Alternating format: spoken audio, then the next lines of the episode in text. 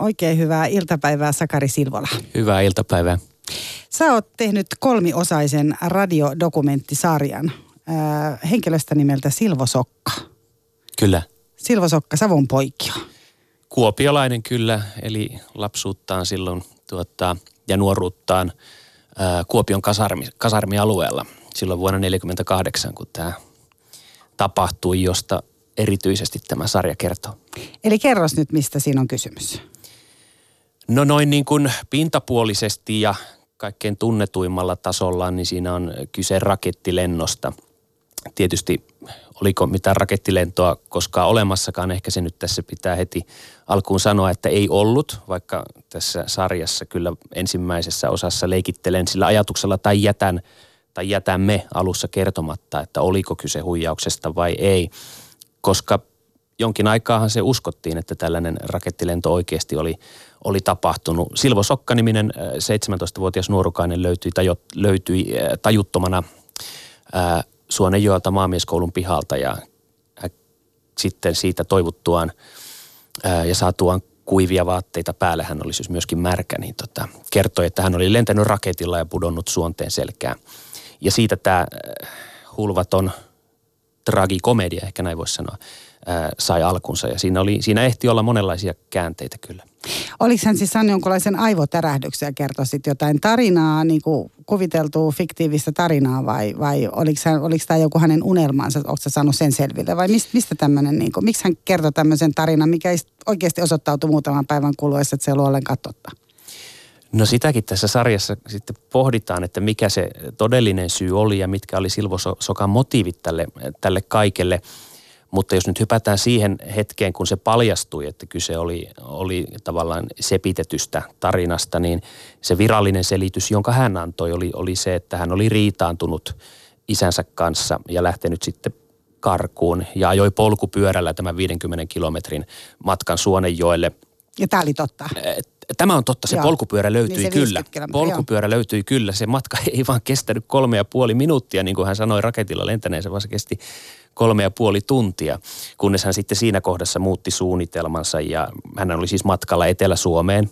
Ja hän oli riitantunut isän kanssa, ottanut fillarin ja, ja hän oli matkalla Etelä-Suomeen. Hän oli matkalla Etelä-Suomeen ja sitten muutti suunnitelmansa. Ehkä tuli kylmä ja nälkä ja vilu ja kaikkea. Ja, tota, ja jäi sitten makaamaan siihen, mistä hänet oli helppo löytää.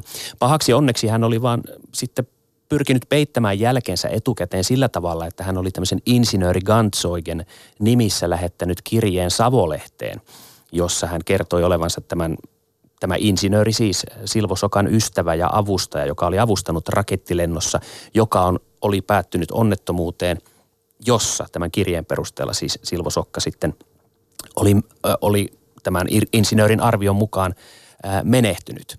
No nyt sitten kun Savo, Savolehdessä... Insinööri oli menehtynyt. Ei, vaan insinööri lähetti tämän äh, niin. kirjeen, jossa hän arveli, että tämä nuori Silvo Nero Sokka. nimeltä Silvo mm. Sokka on menehtynyt tässä, tässä rakettionnettomuudessa.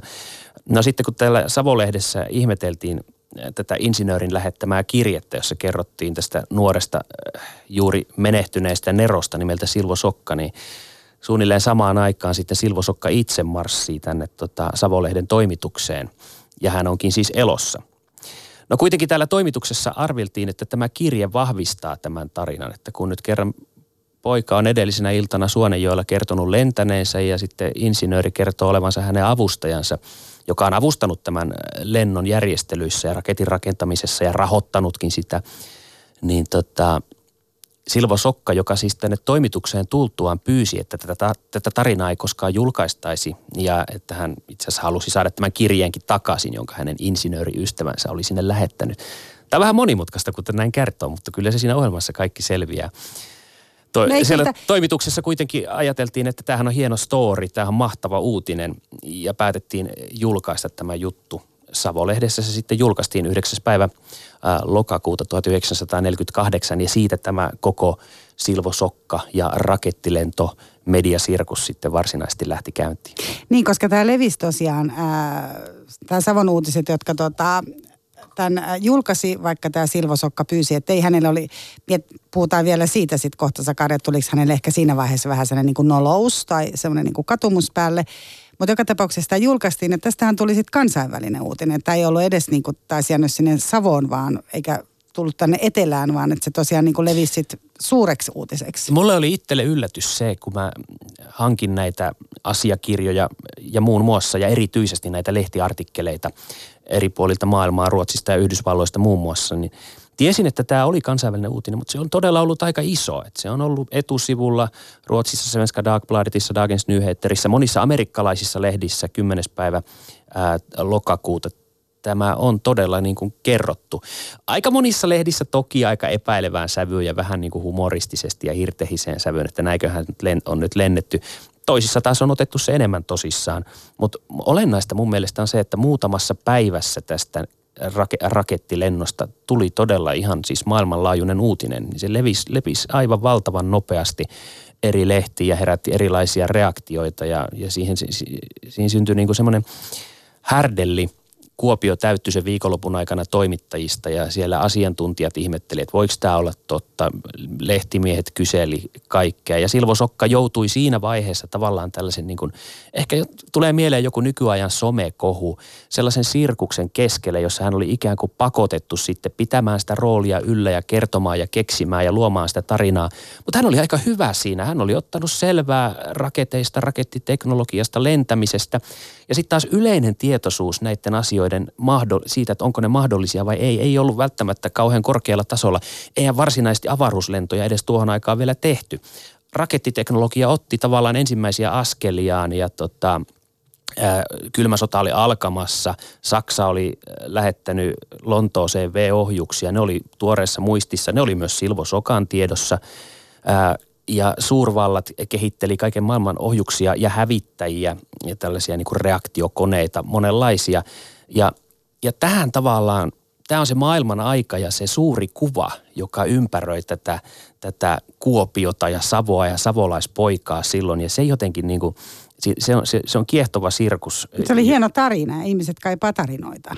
Ihmiset kaipaa jo tarinoita. Myös ehkä kaivattiin jotain su, suomalaista neroa siihen aikaan, että, että tota, sodasta oli muutama vuosi ja tä, tässä ajassa, kun tota, maksettiin sotakorvauksia ja oltiin jouduttu pistämään sotasyyllisiä vankilaan ja, ja tota, ää, valvontakomissio tota, oli ollut Suomessa. Se oli kyllä tässä vaiheessa jo lähtenyt, mutta esimerkiksi valtiollinen poliisi Valpo oli vielä kommunistien hallussa. Elettiin näitä niin sanottuja vaaran vuosia. Tässä ajassa tämmöinen suomalainen sankaritarina, nuori kuopiolainen Nero, niin se, se tota, uppos kun veitsi voi.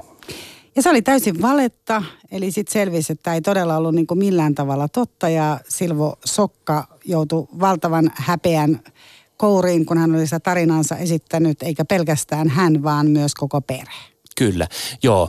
Tämä on se niin kuin tragikomedian äh, se traagisempi puoli. Että jos tuossa äsken käytiin tuota hulvatonta koomista puolta läpi, niin se traagisempi puoli oli se häpeä, jonka sitten suku sai kantaakseen ja äh, perhe vaihtoi sitten sukunimensä pian tämän se jälkeen. Se niin suuri häpeä. Joo, perhe vaihto, vaihto sukunimensä ja tuota, ei siitä pitkään aikaan puhuttu. Vuosikymmeniksi se tavallaan vaiettiin. Kyllä siitä aina sitten semmoisia muistelujuttuja ensi vuoden välein, sitten kymmenen vuoden välein ainakin savolaisissa lehdissä tehtiin, mutta perhe ei halunnut sitä koskaan kommentoida ja Silvo Sokka itse vaikeni tästä koko, koko lopun, lopun elämänsä.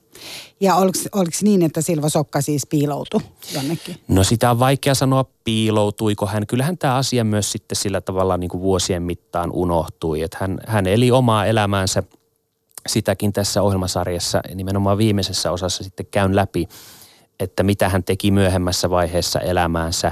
Ää, hän eleli itsekseen eri paikkakunnilla, sanotaan se nyt jo tässä, jätetään loppu sitten sinne, sinne ohjelmaan. Hän oli, hän oli jo silloin sen tapauksen aikaan erikoinen persona. Sellainen hän oli sitten myöhemminkin ää, lopun, lopun elämäänsä ja, ja, ja tuota, sanotaan näin, että hän, hän en tiedä, oliko hän yksinäinen, sitäkin siinä pohditaan, ehkä ei. Hän eleli itsekseen kaikessa hiljaisuudessa ja teki, teki omia asioitaan ja vuosien mittaan, niin kyllähän tämä rakettiepisodi myös unohtui. En minäkään tiennyt sitä ennen kuin rupesin tätä ohjelmaa tekemään. Kuulin siitä tässä kevät-talven aikana ja innostuin, että tässäpä hieno, hieno aihe. Se on ollut siellä pinnan alla. Siitä aina silloin tällöin jotkut on tehnyt juttuja, jotkut taiteilijat on tehnyt siitä biisejä, näyttelyitä, ää, innostunut siitä, mutta, mutta eihän se sillä tavalla niin kuin enää pitkiin aikoihin ole niin kuin yleistä tietoa. Varsinaisesti, mm. varsinaisesti ollut. Kuulostaa kiehtovalta ja toi Sakari Silvolan toimittama tarina, Silvosokan tarina siis löytyy Yle Areenasta kaikki ne kolme osaa tai sen voi kuunnella myös, jos haluaa kuunnella sen äh, ihan tuolta radiovastaanottimesta, niin ensi lauantaina tulee Yle Ykkösellä kello 17.15. Sano vielä ennen, ennen kun lähdet Sakari, että äh, miksi tavallaan se, että tänä päivänä kuitenkin niin fake news on ihan sellainen juttu, mikä on ihan meille arkipäivää, niin kuin monet muutkin asiat. Ja just oli lukevina niin uutisen esimerkiksi, missä sanotaan, että Trump valehteli, oliko se nyt presidentti Trump valehtelee noin niin kuin 12 kertaa päivästä jotain tällaista. Ja lukenut muuten myöskin sen, että ihminen normaalisti ylipäätään valehtelee siis viisi kertaa päivässä. Paitsi minä, mä olen yrittänyt tutkailla itseäni ja sitä ei tapahdu. Mutta ilmeisesti näin kuitenkin tapahtuu. Valehtelemme myös itsellemme paljon. Miksi sä uskot, Sakari, että että tämä oli niin, kuin niin suuri kunnian menetys, että koko perhe niin kuin vaikene joutui vaihtaa sukunimensä. Eihän tänä päivänä ihmiset puhuu paltoria tuolla mennen tulle. Mä oon yrittänyt sitä selvittää itselleni ja käydä sitä tuossa ohjelmassakin läpi. Ja mä en oikein ihan tarkkaan ymmärrä ja tiedä, mutta kun käytit sanaa kunnia, niin se on varmaan avainasia tässä. Elettiin 40-luvun loppua, jonkinlaista yhtenäiskulttuurin aikaa, niin kuin 40-luvun loppu Suomessa, joka juuri sodasta toipumassa siinä ajassa, ne kunnian käsitykset ja semmoinen niin erilaisuuden niin kuin ymmärtäminen ja normeihin sopeutumattomuus, jota Silvo Sokka myös tässä edustaa, ne on ollut haasteellisempia juttuja. Joku sanoo tässä ohjelmassa myös mun mielestä aika hyvin, että saattaa olla paikkakuntasidonnaista, että Itä-Suomessa harrastetaan tällaista huumoria, jossa naureskellaan ihmisille. Ja kun tämä paljastui keksityksi tarinaksi, niin ehkä Silvosokasta on alettu kertoa vitsejä ja siitä on tullut tällainen niin kuin häpeä, että jossain toisessa paikassa siihen oltaisiin voitu suhtautua toisella, toisella tavalla, mutta ei ihan varmasti ajasta on kyse ja siitä vuosikymmenestä, jolloin, jolloin se on tapahtunut.